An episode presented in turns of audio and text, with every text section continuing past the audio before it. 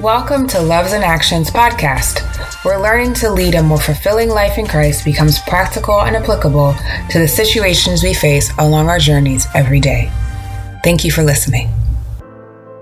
So, I was doing some studying and I stumbled upon Luke chapter 5, verses 1 through 11.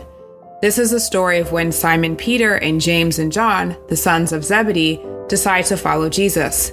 It starts with Jesus getting into Simon's boat and asking to be taken a bit out from the shore. There were a lot of people who wanted to hear Jesus speak, and so he did this to allow for them to better hear and see him. After preaching, he asked Simon to cast his net into the sea. Simon does so reluctantly because he had tried previously, and well, he had caught nothing. This time, however, would be different. There were so many fish that the net begins to break. Simon calls out to the other boat for help and they come. But there's one problem the number of fish caused both boats to start sinking. Simon Peter is astonished. He exclaims in verse 8 Depart from me, for I am a sinful man, O Lord. Simon felt the weight of his doubt against the greatness of Christ, so much so that he doesn't feel worthy to be in his presence. James and John also find themselves amazed at what's just happened. In this moment, Jesus says to Simon in verse 10, Do not be afraid, from now on you will catch men. And then we get to the part that gives me pause. In verse 11, we read, So when they had brought their boats to land, they forsook all and followed him. It's interesting to note that growing with God always seems to lead to some type of separation. We don't, however, reference that separation when we consider Christ's teachings on the narrow gate found in Matthew chapter 7 verses 13 and 14. But we must. Christ said, "Enter by the narrow gate, for wide is the gate and broad is the way that leads to destruction, and there are many who go in by it, because narrow is the gate and difficult is the way which leads to life, and there are few who find it." The gate that Christ refers to is narrow with intention. We cannot get through something so small if we have too much luggage to take with us. This means we have to leave some things, some people, and some situations behind. Not every person is meant to come with you on the next phase of your journey. Not every trait will serve us as we seek to reflect the character of Christ more deeply. Our dreams, intentions, and purposes must be reassessed to ensure that they are rooted in the Spirit of God there is peace in letting go, even when life tries to guilt us into holding on. It's important to remember that there is considerable risk when we spend our time trying to take everything and everyone with us. We'll find that our movement is slowed down or even stalled.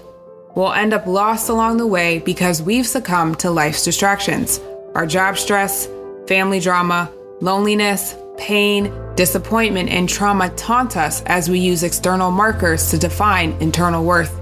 By doing this, we've broken the first commandment when we choose not to forsake what is meant to be left behind. God said in Exodus chapter 20 verse 3, "You shall have no other gods before me." Are we really living up to that standard?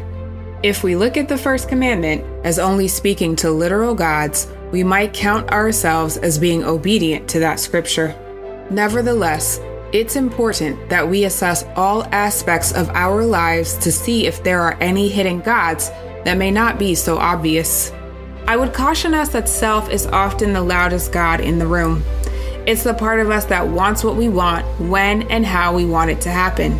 Unfortunately, it is the same self, rooted in darkness, that breeds doubt and fear when life isn't going according to our plans. In our spiritual disconnect, we become like the Israelites who at times thought it would be better to go back to being slaves in Egypt than to experience freedom with God. They had an idea as to how their journey should go, and when life gave them something different, they did not want to adjust or seek understanding. They wanted to retreat. And I know that feeling of not fully comprehending a part of the journey and wondering if going backwards is the better answer. Fear will have us deciding to look behind when God is telling us to move forward. In our discomfort, we'll make decisions to the detriment of our souls. We'll delay our healing, forego our blessings, and give more credence to the voice of others because we've distanced ourselves from the voice of God. There is danger in choosing to place the opinions of others before God. And what's interesting is that often people want us to do exactly that.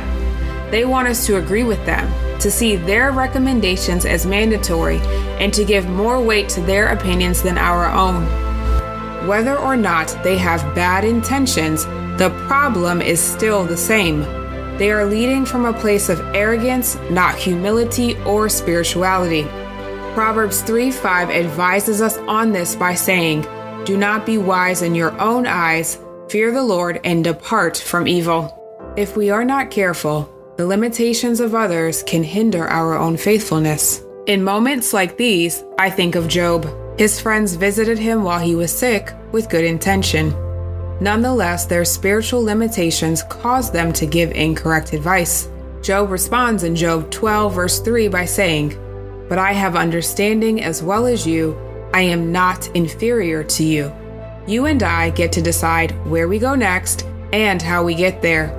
Most importantly, we are accountable to God first for those decisions, everyone else second. We may or may not agree with each other as we search for the narrow gate, but once we find it, our goal should be to point others back to Christ and not to ourselves. What we leave behind is just as important as what we decide to take or pick up along the way. Whether it's the opinions of others, the trauma that needs healing, friendships, family, dreams, opportunities, bad habits, there will always be some level of separation. There has to be, in order for us to be successful once we make it through the narrow gate. Our entry isn't the end of our journey, it's the beginning of a new one. When Abraham was called to leave his family, his country, and his father's house, it wasn't just about endings, but also new blessings. God would make of Abraham a great nation but in order for this to happen, separation had to occur. Even Christ, while on earth, had to go through a separation from God in order to pay the price for our sins. On the cross, he proclaimed, My God, my God, why have you forsaken me? He bore the weight of our sins, and by his stripes we are healed. Don't fight the goodbyes that God is calling on us to have. Instead, ask for the courage and strength needed to let go. It might feel scary, lonely, uncomfortable, or awkward, but it's necessary. If not, we'll foster the distractions that lead us away from the Spirit of God. So ask yourself are you willing to see what God is showing you to forsake? If so, you'll be able to confidently walk through the narrow gate, the one that leads to life. God bless, and see you next time with Loves in Action.